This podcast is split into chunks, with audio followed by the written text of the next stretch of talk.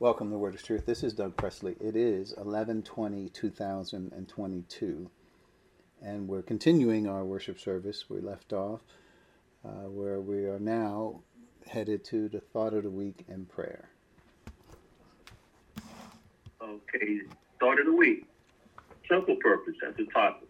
The temple gives visibility to God when we think of the Old Testament sanctuary. God was veiled for man for the most part.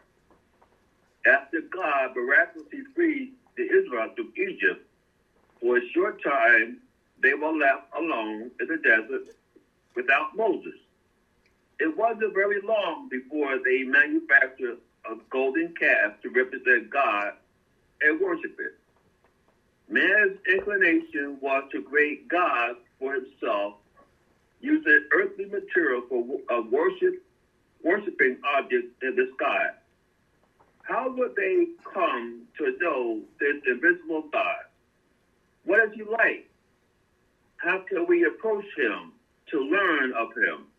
Questions overflow for sure, and man with his idolatrous ways rush to fill in the blank.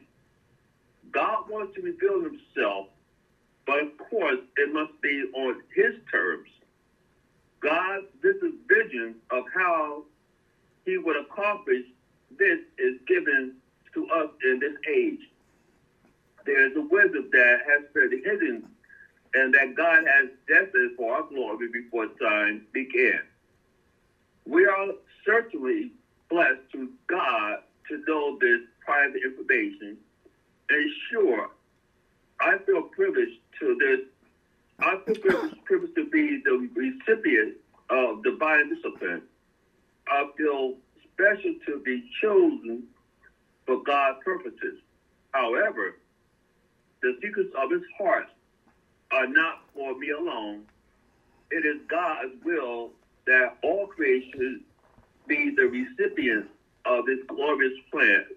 This information, which was not made known to men in other generations, is now made known to all through Christ and his church. Through his new church age temple, the secret thoughts of God are no longer secrets. Well, we know this referring to the mystery because it wasn't revealed in the old covenant, but we do not have it revealed in the church. But this was God's special purpose for to give it to us the church for his individual knowledge so we can know what his, his intent was. So thanks be the glory of God that we have this information now.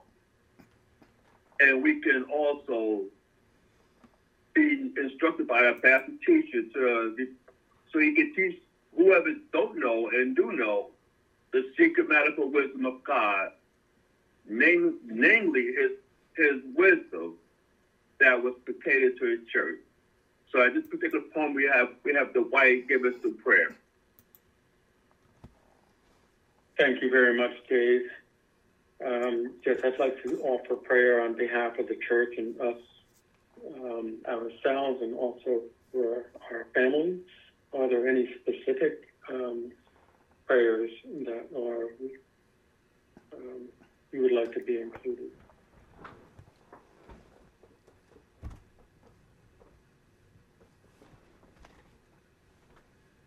Okay. Well, certainly God knows what is on our hearts. Uh, let's come to Him. Let's come before Him in prayer.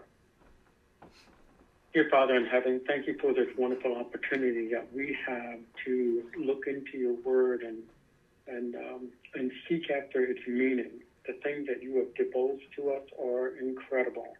Um, and, and the deep things of God you have given to us through your Holy Spirit, with whom we have been baptized. And we pray that we the eyes of our hearts would be open, wide open, so that we could see the inheritance that we have and also understand um, the scriptures that apply to us and, um, and also the scriptures that would help us to serve others as well and bring those to uh, not only to the gospel and to salvation, but into all truth.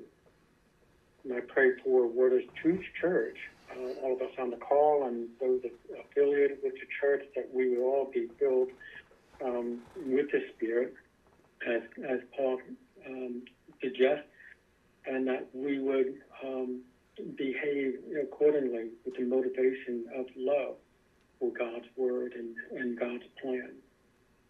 I also pray for the church worldwide, um, those who are being persecuted, and those who are growing and have opportunities to grow. Um, I pray that all of them would um, have that opportunity to seek you, um, because we know that um, you that, that you are a rewarder of those who diligently seek you. We pray for those who are sick, um, those who are not well in any aspect, whether it's by health or finances or just the struggles that we have on a, on a day-to-day basis living in this in this fallen world. I pray and, and raise up the names that are of people in my heart and uh, you know to raise up the names of people in the hearts of the others on this call. And we pray that we would um, stay focused on your word as is revealed to us. And um, and give give our pastor the strength and the wisdom to reveal these things to us so that we can better understand. In Jesus' name, amen. Amen. Thank you, uh, Dave, and thank you, Dwight. Appreciate that. We we will continue. We left off in John chapter 17. this is where we are. We are in a review of John 17. We have a ton of notes, um, and we are going to get through some today. Uh, if you have your notes in John 17, it says, As we have come to the end of this discourse, we have taken time to investigate the words of our Lord. What I find most interesting is this discourse covers a period uh, where we have a dispensational change. Jesus is busy preparing the disciples for this new age. He did not tell everything there was to tell. He said, I have much more to say to you, more than you can now bear. That's John 16 12. Well, Pentecost came, and we did have major change, just as Jesus prophesied. There were many classic verses, and we got a chance to see them up close and personal. More importantly, my prayer is that we were true to the text, in context, and correctly handled the word of truth. Let us look at some of the highlights we discussed in chapter 17. So, this is where we, I think we went through all the way down, down, down to John chapter 15 through uh, 17, 15 through 19. this is where we are in our outline. So, just to back up just for a second to John 17, 10 through 14, just the, these last few uh, points 10, 11, 12, and 13. I have given them your word. And we said that was not the Mosaic law, that which was hid in God, right? That's what that's what we have been given, and that which is hid in God was who is it hidden from? If we were to say, uh, we would have to say from the Mosaic Law, and we don't really have any anything outside or before the Mosaic. Mosaic Law covers from the beginning. That's where Moses in Genesis wrote in the beginning. All right, so that's where it, the Mosaic Law speaks to. So if we have, if it was hidden in God, it, which means that no prophets wrote about it, it was hidden from the, the Old Testament, we should say. What, what we have when Christ says, I have given them your word, he's talking to the disciples. He's preparing them with information that was not previously known as I said before, the disciples were dispensationally challenged. Not so much uh, as us. Well, actually, we, there is a measure of that that we have in this age, even though we're in this age firmly, 2,000 years in. there's still a lot of controversy over these things about what God has shown us, that He's hid and now He's revealed, and what is it? And there's a lot of controversy around that. I would think after 2,000 years of church history that we would have a more definitive, foundational understanding of this, but that is not the case. Well, there is a devil out there. He's busy and there is also, I think, a, a, laziness on the church's part, just like there was for Israel, not understanding their purpose. I think that is also true of the church. so we are not so much different from them, are we? After all, so um, we we need to speak of ourselves collectively like this. Don't say, "Well, I understand it and others don't." Well, you know what? We're in the church and if there are our brothers and sisters, they reflect on us as well. So, point B, this will include the rest of the story as we saw in John chapter 16, verses 12 through 15, where Jesus says there'll be much more, much more, and that much more is given to us in the epistles that follow. Point uh, number 11 the world has hated them because we are not of the world. Uh, so Jesus is saying that there's going to be some differences, major differences. One, uh, well, the world always hated Israel because they knew that God's purpose. That's not so much the difference. but even though Israel settled into the world, became a nation, had its issues, ups and downs, the world knew about Israel. But it says that the world would hate these people, the church. And one thing we find is that uh, even in Romans 11, 28 and 29, it talks about that while, uh, with reference to the Jews, it says that they would be our enemies. They would hate us. Enemies will hate you. So not only do we have the world hating us, we also have Israel hating us It's quite interesting to note uh, as we think about how um, we are faring in this world.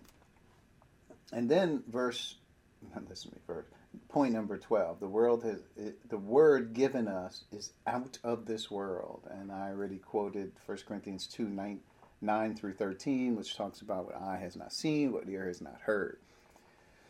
So we have something that is completely different from what Israel had It's completely different from what Gentiles have or what they have gleaned, the wisdom of the world, something completely different that we now are being persecuted about. Point number 13. They are not of the world. And why, how did that happen? Through the baptism of the Holy Spirit. Okay, so we finished up last week with those thoughts, but we're going to press on to John chapter 17, verses 15 through 19. So, in your notes, here we are. First point.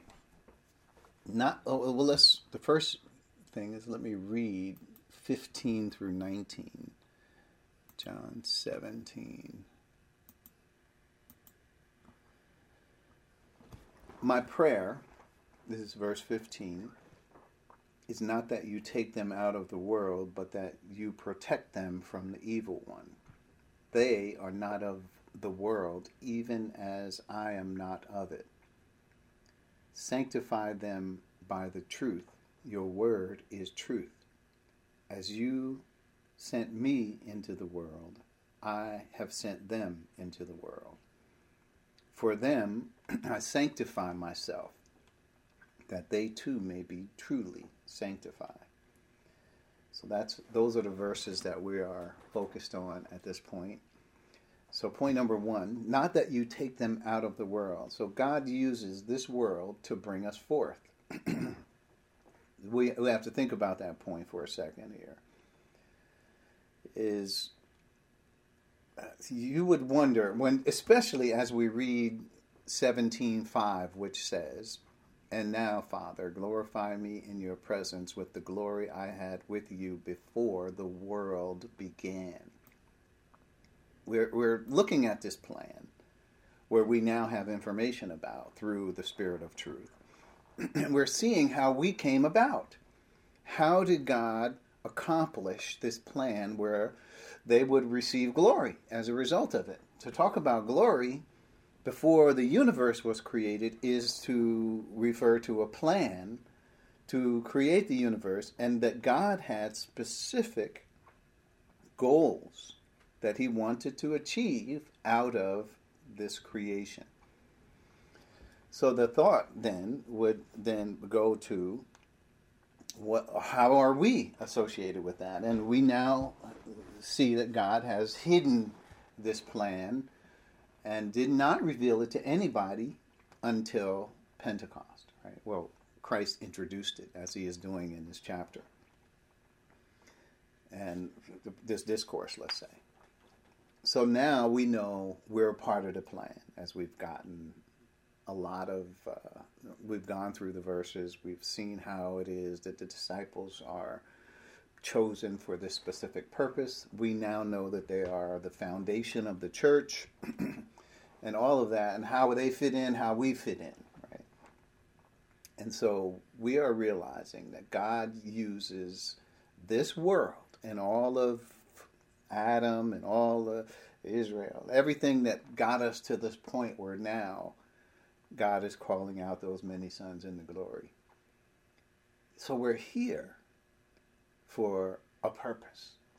We're not just here to be saved. Uh, I know that sounds counter to a lot of what theologies out there today. Their whole purpose is to get people saved.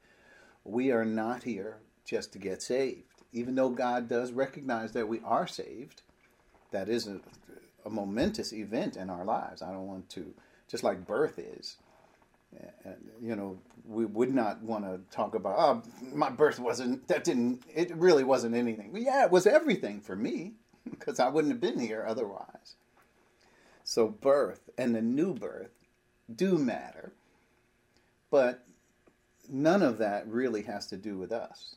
It has to do with Adam, who got us into the bad news, and it has to do with Christ, who got us and, and rectified that. And but now he is able to call many sons into glory through Christ. Now, this does speak of us. This does talk about what is our destiny, uh, what is our calling, uh, what does God need us to be doing and thinking about while we're here. All of that matters. He brought us forward. This is this is this point, point number one in this section. He brought us through the world so that he could bring us forth. So I don't, I'm hoping you see my point in this. It's, I, hopefully I brought it out before, and hopefully I'm articulating what I'm trying to say to you is God used human history to bring us forward. Now, if you think about that, that is to say, we came a long way. If I were to quote a scripture that makes me think of this, I would quote Ephesians chapter 2, 1 through 3, where it says, As for you, you were dead in your transgressions and sins in which you used to live. Now, who's Paul talking to when he says that? Really, first of all, he's talking to the whole world. That's everybody is born in sin. Everybody is, there's none righteous. Everybody's condemned. I could go on. But he's t- the whole world. This is true for the whole world. But it's also true for those Paul is talking about there the, to the Ephesians. He says, Yes, you came about the same way everybody else did, except you were special. Why were you special? Because you had a calling over your life. And this special calling Let's read Ephesians 2 1 through 3 again so we could see Paul's point there. As for you, well, what do you mean you? Because we said the whole world. Well, you meaning you particular ones who were chosen in Christ. You were dead in your transgressions and sins in which you used to live when you, you followed the ways of this world and the ruler of the kingdom of the air, the spirit who is now at work in those who are disobedient. All of us also lived among them Notice we were there, we had the same experience as them, but we're not the same as them. All of us lived among them. Who's them? The people in the world who were lost. But what about us? Are we different from them? Nope. We lived, uh, we were in the world the same as them. Yeah, that's what he's saying. I'm hoping you're seeing the distinction that Paul is making here. He's not. It's not the same distinction that he made in in Romans when he says there is none righteous, not even one. There is none who do good, not even one. It's not the same distinction he made there that he's making here. Hopefully, you're seeing that. All of us lived among them at one time, gratifying the cravings of our flesh and following its desires and thought thoughts, like the rest. The rest of who? Humanity. See, so can we be distinguished from the rest of humanity? Yes, we can. We were by nature deserving of wrath. There was nothing different about us, but there was something very different about us. But let's read further, and, and he tells us, but but because of his great love for us, that love, remember we learned what that meant? when the love is on that side is that God chose us. That He specifically put this responsibility upon us. That this is a blessing, right? This, but, but the blessing we already know equals responsibility. But because of His great love for us, God, who is rich in mercy, now the mercy speaks of He knows we're in a helpless condition. That's how we got there. He, he certainly understands that. And so mercy speaks to him re- rectifying that. Made us alive, notice, made us alive with Christ even when we were dead in transgressions. It is by grace you have been saved. And God raised us up with Christ. This is not happening for anybody else in human history but us in this age. Raised us up, seated us with him in the heavenly realms in Christ Jesus, in order that in the coming ages he might show the incomparable riches of his grace expressed in kindness and his kindness to us in Christ Jesus. So that distinguishes, that's the one point. We can't keep going over that thought, but it is reflective of what I, I want to bring out in the highlights here. okay, so one, one now, A, the process of bringing many sons into glory through this world is necessary. Right? God gives us the same process of salvation is the same in every age, but he talks about you might say in Ephesians 1, right? You might say, "Well, how do you get saved?" Well, I can refer you to Ephesians 1:13. Ephesians 1:13 is not really talking about salvation, even though it is. Because the door of how we get to this new calling is about um, bringing us to that calling. How do we get to there? Through the door of salvation. So watch, the, look at verse 12. In order that we, who were the first to put our hope in Christ, might be for the praise of his glory. And you also. So Paul is talking about he's the first generation. They were just talking about those who were predestined, right, according to the plan of Him who works out everything to the conformity of His will. Right, He's talking about us in the church. He chose us in Christ. How did it happen in time? Because we went back all the way from eternity past to talk about how He chose us. We were blessed in the heavenly realms with every spiritual blessing. We were adopted. All of that happened before time began. But then he brings it down to the time in which we live. He says, and you also were included in Christ. When you now notice the subject here is not salvation. It's not. It's about you being included in Christ. This is the most important story to tell. So he says, You were included in Christ. And then he goes and tells you what? Salvation. But for us, what happens after salvation is completely different. And what happened in eternity past is completely different. It's like us coming home. So here he says, You were included in Christ when you heard the message of truth, the gospel of your salvation. When you believed, you were marked in him with a seal, the promised Holy Spirit. Remember, the Holy Spirit wasn't promised like this until, uh, you know, uh, this was Pentecost here we're talking about. This is uniqueness of what the Spirit brought and, and the assets that made us who we are. So I say the assets, but the person of the Holy Spirit who makes us who we are and his ministries. We were included in Christ. That's how it happened. Even though salvation is mentioned there and people use all of this or salvation is not about salvation at all. It's about this new life, this new calling. Yeah, he used human history to do it. Yes, we came through Adam, but that is not the story about who we are. Now, we are not to allow what happened in Adam to taint us, to, to, to dissuade us from our calling. We're supposed to say, okay, that's how we got here. Yeah, that's consequential. But what is really the important factor here is the fact that we're here and that this is God's plan and we understand it now and God the Holy Spirit has made it clear to us. And like I like the apostle Paul, this is what we teach. Not in words taught us by human wisdom, but words taught us by the Spirit, comparing spiritual realities with spirit taught words, says 1 Corinthians 2 13. So we, we have this. so even though we read Ephesians 1 13 14, yeah, it gives us a pretty good description of how salvation happens, but it also, that's not the subject. Just be sure you know that, right? Let's keep going. Point number two they are not of the world. Who's they? Those same people we've been talking about. When Jesus he right now he's talking about the disciples, but we're included in that because of verse 20, which we didn't get to yet in 1720.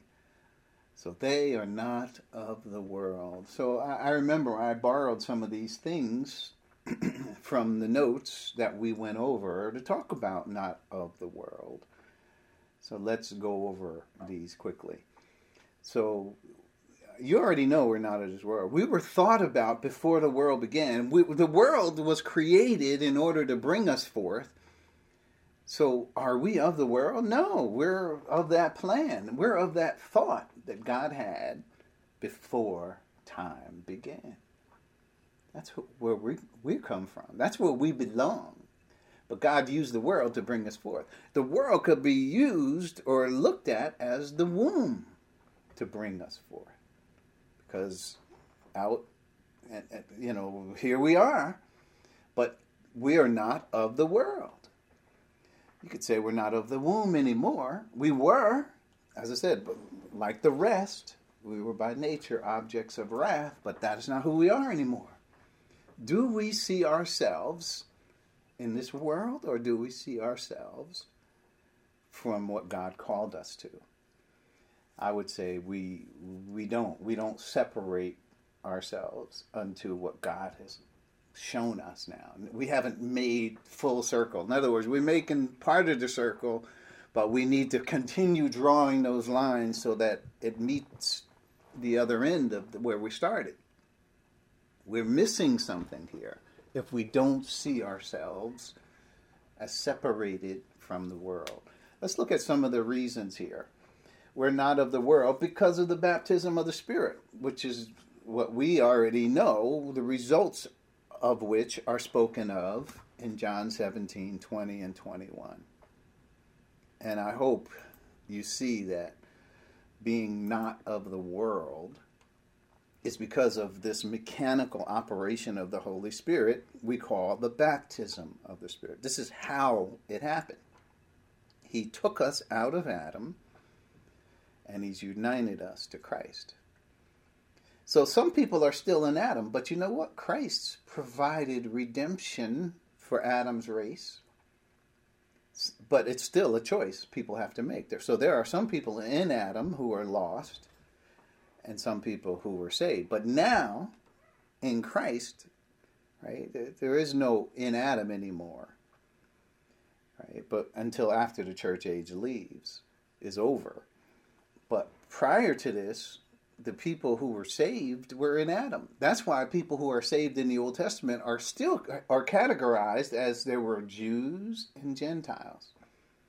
But the, of those Jews and Gentiles, they were still in Adam. They could be saved or they could be lost. Depends on what they thought about the gospel. After the church age is over, what do we go back to? Jews and Gentiles. And what is the dividing factor? Whether they believe in Christ or not. But even if they believe in Christ, they're not in Christ. They're not out of Adam into Christ. This is after the church age and the tribulation and so forth and the millennium. They're in Adam, but they have salvation. So there's a difference. Just being in Christ is part of who we are, it's part of our destiny, it's part of what God called us to. But it's a distinction. When, so the fact that he took us out of Adam already seals the deal on the fact that we're not in this world. I don't know, seals the deal. That's not what I really want to say. But it, it tells the story of why we're not in this world anymore. Because we're not a part of Adam anymore. The baptism of the Spirit did it. It took us out of Adam. It didn't just take us from the, the negative of what people consider as the negative parts of Adam, and that is the sin nature. Right? When people talk about this baptism of the Spirit, they only think about, well, yeah, it took us out of sin. And it's true. Adam's race was fallen. That is true. But that is not the only consideration when we think about it. Adam's race was the first creation of man. It's not just the fact that it's fallen, it's the first creation of man. And for God to create another race of people, which we call the new creation in Christ, there's something different. So the fact that people before Christ came, they weren't in Christ, and after Christ leaves, they're not in Christ because this is a, the only designation for this is what God planned from before time began. He planned this for us. He used human history. And what did he do? He stopped human history. He stopped the prophecy clock so that it doesn't continue along the same lines. He stopped all that and he's now calling out those many sons in the glory. What's going to happen the moment we leave? The prophecy clock starts ticking again. So it's almost like he says, I'm going to use human history. I'm going to call out those many sons in the glory. I'm going to hide the information about them so nobody knows about them before it's time to reveal it. And then it's going to be the big reveal, like people do when they're having a baby. Right? They say, oh, we're going to have this huge reveal party. And then, depending on the color of whatever it is, is the, the sex of the baby, the gender. And well, the reveal, right, is now God is allowing us to know about this information. But then we will be revealed to the world at a later date. So the baptism of Spirit took us out of Adam. That's the most important thing to remember here. Point B, not of the world, because I have given them your word. That's John 17, 14. I have given them your word, and the world has hated them. Why? For they are not of the world any more than I am not of it. Yeah, so that part of it is the information that we have about ourselves. It's not just that he gave us the word, like the word. What what does that say? It's, we had the word in the Old Testament, but this word is what distinguishes us from the world. The things we think about are not of this world. And uh, obviously, we have the Spirit, right, who sanctifies us, who sets us apart by means of the truth. And what is it? Your word is truth. We didn't get to that scripture yet so much, but but the thought here is the information that pertains to us distinguishes us from those in this world. That is that included is Israel, and even all the other saved people. You know, some people have it in their theology that once we're all saved, we'll just be one big happy family. And I would imagine, generally speaking, that's true. but not specifically speaking. Because God has called us to something different. We are not part of that big happy family because we are united to the person of Christ, and Christ is united to the other members of the Trinity who are God.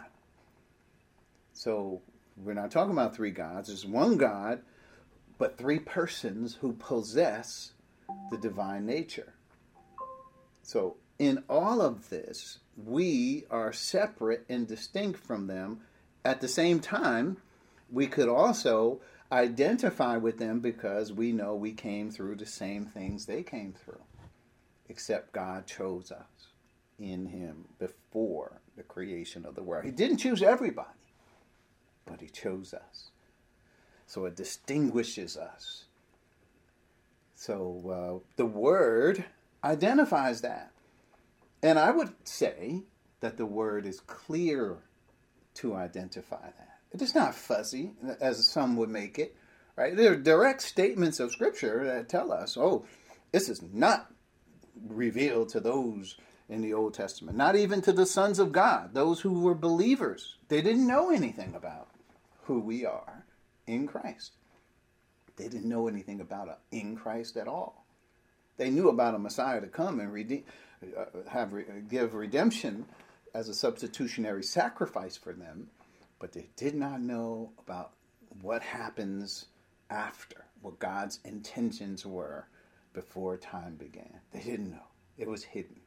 We now know. This is the word, and we're putting it all together. Although some haven't, it is upon us, if they haven't, to, if we can, to share with them the uniqueness of who we are in Christ.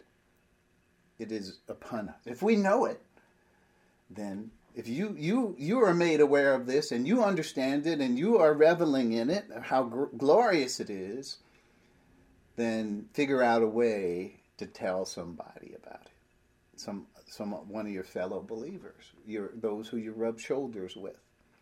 Let's go to point C. Not of the world. We do not belong to this world.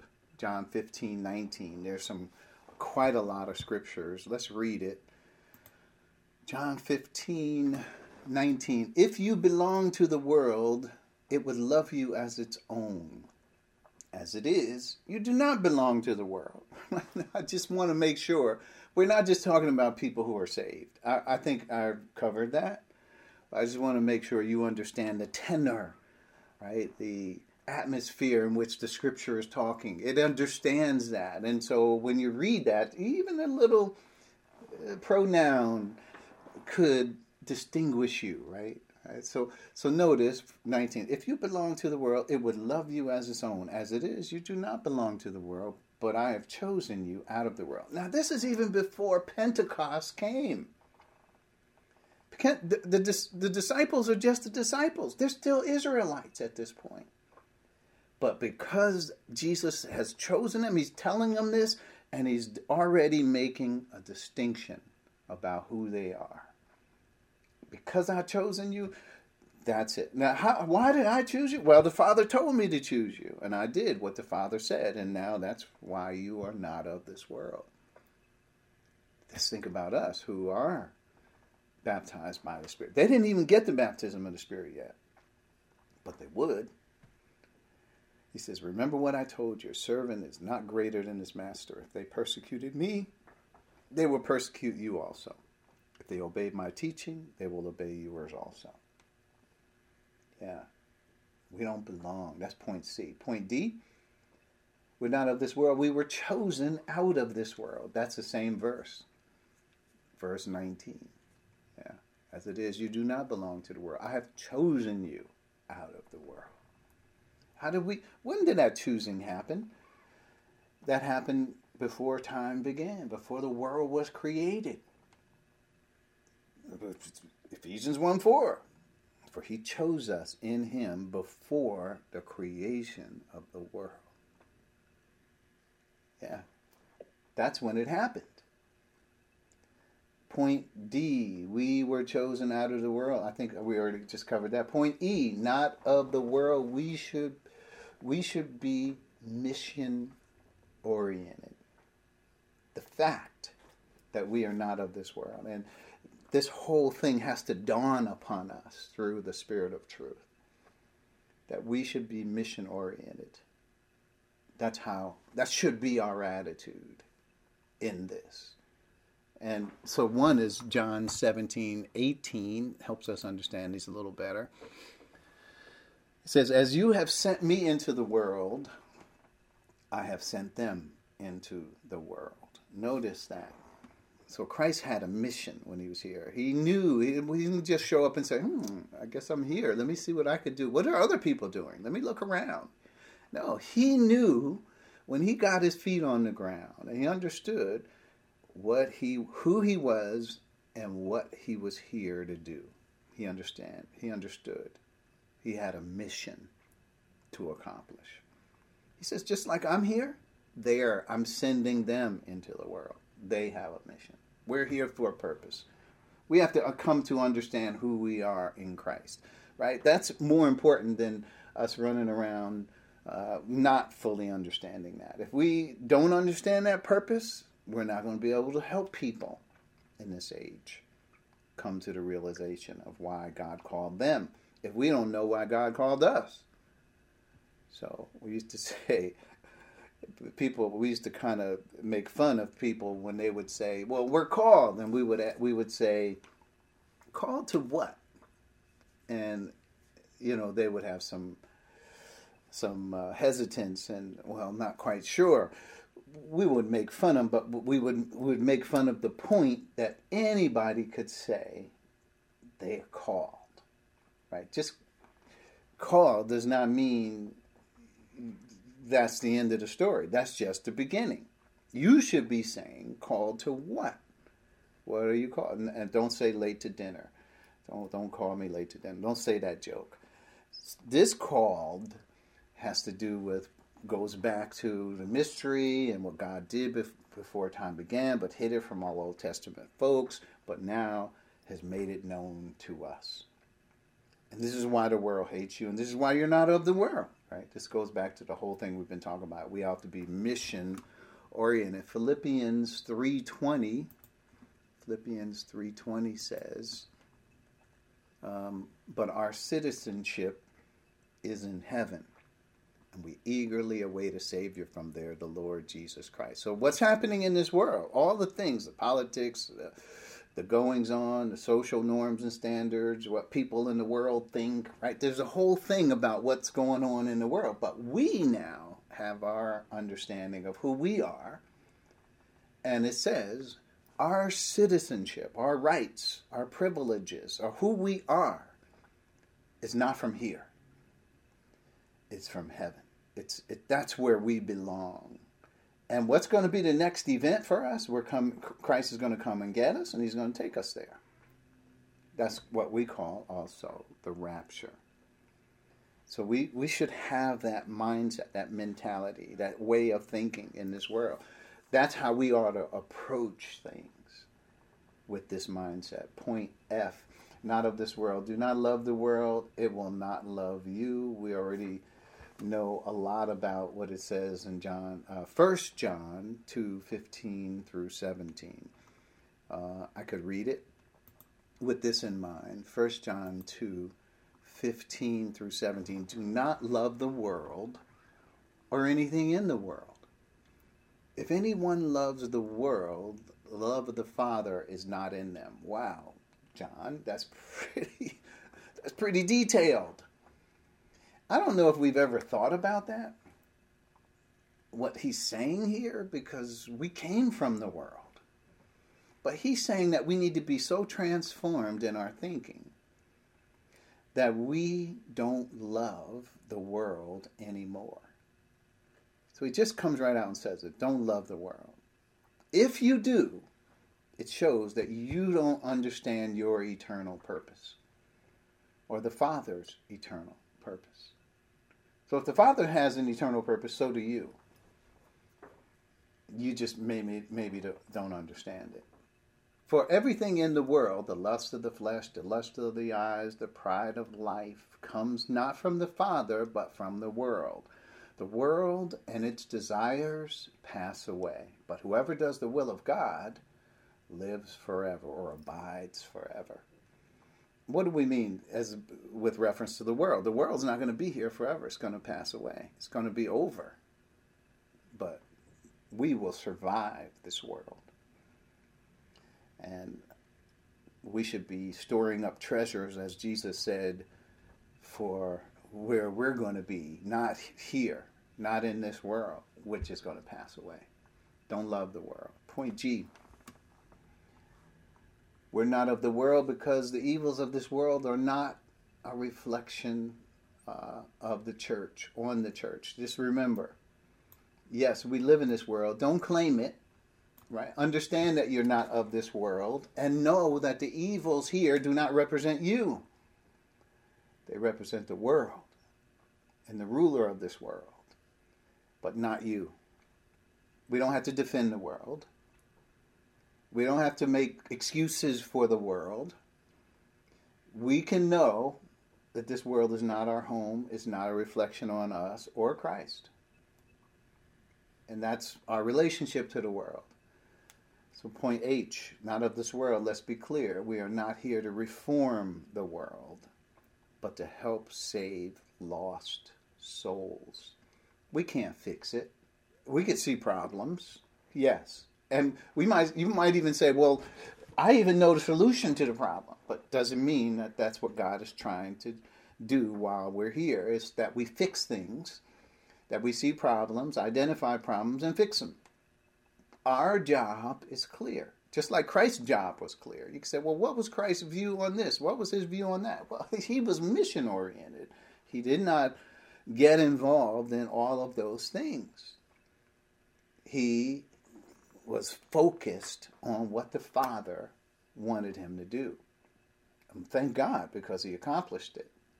And he did a wonderful job so that we have his his example to walk in those steps.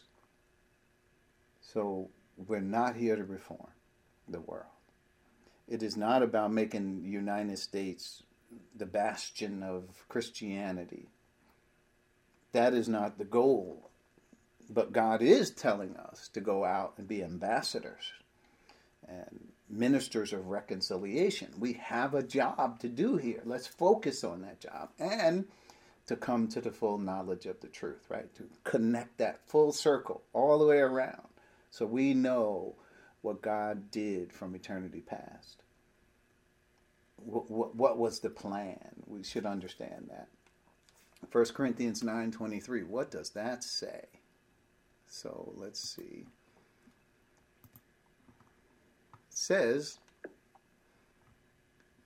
I do all this for the sake of the gospel that I might I may share in its blessings. This is the apostle Paul telling us that there are there's some good that we can bring. He says to the Jew, to this, to the that, the one who is a Gentile, I, I'm, I'm, I will. Doesn't matter. My goal is to preach the gospel to whoever's in front of me, if I can, if they will allow me to. And so that I, and he, he says, I do all this to share in the blessings of the gospel, right? Seeing people saved, coming to the knowledge of the truth is its own joy within itself. Being able to watch people be transformed into his image is a joy. So, all by itself, it has built in rewards for us to save souls. Point number three, like let's move on. Let's keep it going. Even as so, uh, they are not of the world, even as I am not of it. Why is Christ not of the world? Wasn't he born here? Is my question. Uh, sure, he was. Christ lived in this world. He was born in this world, but he's no longer a part of what's going on down here. He's the last Adam. He's the progenitor of a new creation of people who are just like him. Just like this first creation is about the first Adam and who he was and what he was. The last is about this new creation, the man from heaven, so he says, so to speak. yes, Christ was born here. He came through this creation as well. Part of his coming through the creation was to uh, provide salvation for Adam's lost race, which he did perfectly. He balanced everything that Adam lost uh, spiritual death, unrighteousness, sin nature, condemnation, all those things reversed. And now he is he has brought um, this new creation on board. So, so what we are identified. This is a good point. We are identified with Christ in His death. He is not. We don't. We are not identified with Christ through the baptism of the Spirit when He was a boy, or when He was born into this world. It is in His death after He left. That is speaks of His separation and our death speaks of our separation from this world and Adam. Not just our separation from this world, but our separation from Adam as well. So there's a lot more that could be said there. I think we did say it, hopefully, when we covered these verses. But if not, it just shows the everlasting flow of information that continues to, to, to build our, our wisdom and knowledge. So, this is um, this is point A. he was born here, John 1, 1, 1 through 3, but also 14, which says, and the Word became flesh. And that speaks of, of the incarnation. Excuse me. It speaks of the incarnation, which is the most amazing thing that has happened since the creation of the world. The fact that God was able to take, the person of God was able to take a human body and be a man, just like we are, but without sin. So that is an amazing feat, an accomplishment, but one that was definitely needed in order for us to be identified with him and who he is as the man from heaven. Point B, yes, that was when the person took a human nature. when his person took a human nature, the person of Christ always existed as God and never had a beginning, as we already said from John 1 1 through 3. And we already covered in 1 Corinthians 15 45 through 49. Hopefully, you remember that those scriptures where it it talks about Adam and it talks about Christ. But notice, there's one thing about these scriptures that I'd like to just say from 45 to 49 in 1 Corinthians 15. So it is written, the first man, Adam, became a living being, the last Adam, a life giving spirit. The spiritual did not come first, but the natural, and after that, the spiritual. The first man was of the dust now, what I'd like to for you to just look at here in these verses, 15, 45 through 49, is Paul does not talk about Adam's spiritual death. See, see, he's not, it's not the what is bad about Adam. He's in fact in these verses he didn't say anything that's bad about Adam. guess what? The fact that we're not in Adam is the point here. It's the distinction that is made. Look, we're different, obviously. The two Adams were different. We're different. Let's keep. Re- Let me just read it again, just so you can kind of read it with that mind said. So it is written. This is verse forty-five. The first Adam became a living being, the last Adam, a life giving spirit. It didn't say nothing about in Adam. I know it says earlier, all die, and there's a point to be made there. But here, it's just talking about Adam and the race of Adam, the human race, that is, which we all were a part of. 40 that's 46 now the spiritual did not come first but the natural and after that the spiritual the first man was of the dust of the earth the second man is of heaven. And as was the earthly man, so are those who are of the earth. Nothing bad. That's just the way it is. And as is the heavenly man, so are those who are of heaven. Notice there are two definite classes of creation here the creation in the first man, the creation of the second man. And just as we have borne the image of the earthly man, hey, we were there. We were there. So shall we bear the image of the heavenly man. That's where we are right now. What a way to teach it, Paul. I love it. I love it. So let's keep going, though. Point C if this does not seem real to us, right? If it does not seem real to us, means this that we have not fully heeded the verse do not conform to the pattern of this world, but be transformed by the renewing of your mind. Can I just offer this for this? This is uh, Romans 12, 2. Can I offer that this is the only way that you can rightly orient to life in Christ? Because being conformed to the pattern of this world is Adam. Is is the whole life and lifestyle of Adam. That's the pattern of this world. But be transformed by the renewing of your mind. That can only come by the Spirit of truth who is given to us to help us understand the things that God has prepared for those who, who, who love Him. Because it is a matter of coming to know God before you'll come to know who you are. Yeah, these are very, very uh, clear declarations of how we get out from under Adam. It is a matter of our thinking. God did the heavy work. He did the mechanics already. He took us out of Adam and put us in, put us in Christ. But now, what about our thinking? Right? We still got old programming.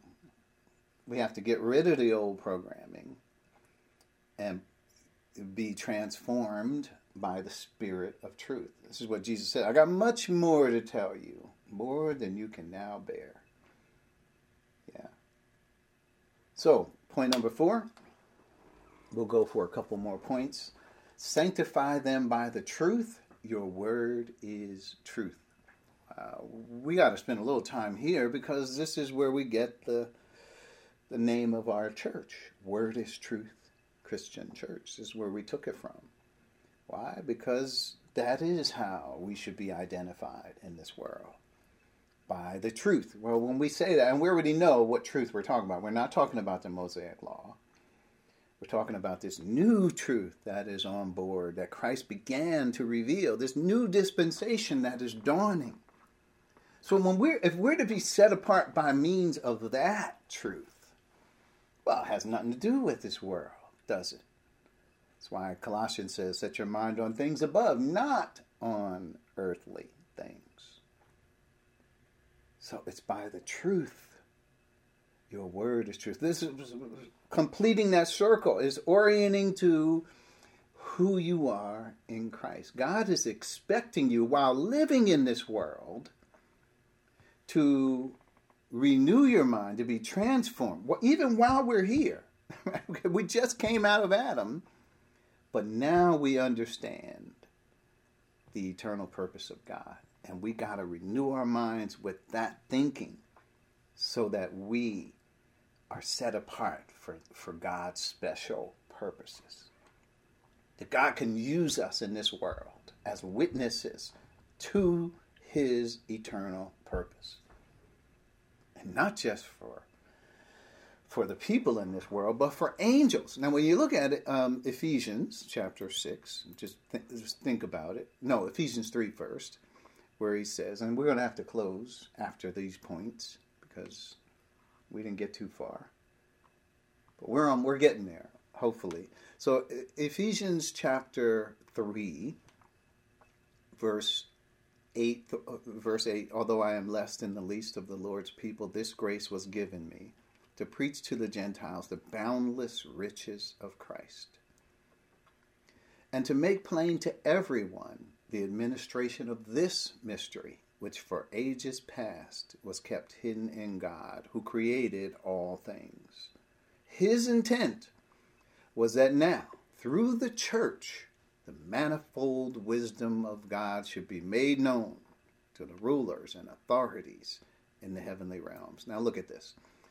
If you match that, okay, oh, who's these rulers and authorities in the heavenly realms? That's angels.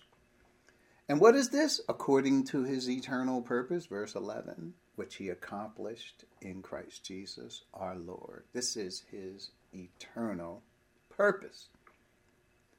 This is what I say. It goes back. God used human history to, uh, or the whole creation of all things in order to accomplish his eternal purpose in Christ Jesus our Lord. So, but in Ephesians 6, it tells us for we wrestle not against flesh and blood, but against principalities and powers and spiritual wickedness and so forth. So, angels, rulers, all these people are seeing the Father's eternal purpose. They're getting a chance to see what God's eternal purpose is. And how are they seeing it? Through the church. How, how, how can we show them that? Because we are to be sanctified by means of this truth. What does it mean to be sanctified? To be set apart. Our lives are to be set apart unto this truth. And the Word is truth. So the Spirit focuses on the Word of God and sets us apart unto that for God's eternal purpose. There's a lot more that could be said here and we will say more next week, since this is our alma mater, mater, right? This is where we came from. But we need to make sure that we see it so that we can orient to it. We could, God is saying this is how people should be able to distinguish us. It's by means of this truth. Is this the way people distinguish us? I hope so. I hope so but I can't say that that is the case. I can only tell you what God wants. That's how He wants. That's why He says the world will hate us. Uh, he said, Don't be surprised. It hated me first. Uh, you're not going to fit in down here because you don't fit in down here. It's not who you are. You're not of the world. So next week we'll, we'll talk more about this. We, we covered a few points here. I think uh, we'll pick up speed here. Uh, maybe not. Uh, I think we do have a few more notes in this outline to get to, some thoughts.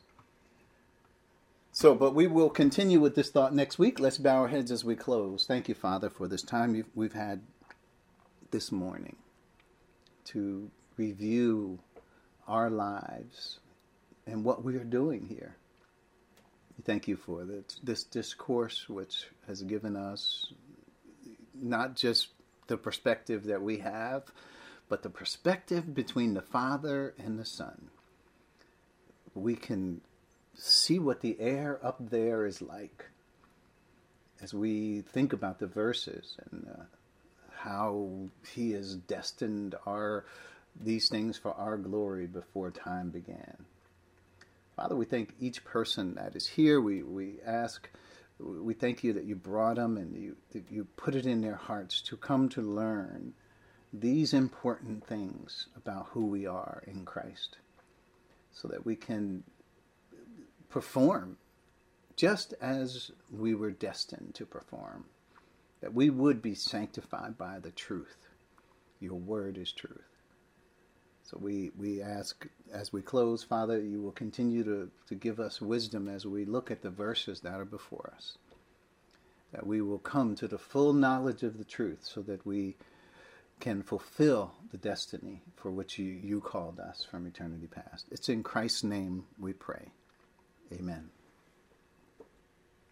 Amen. Amen. Amen.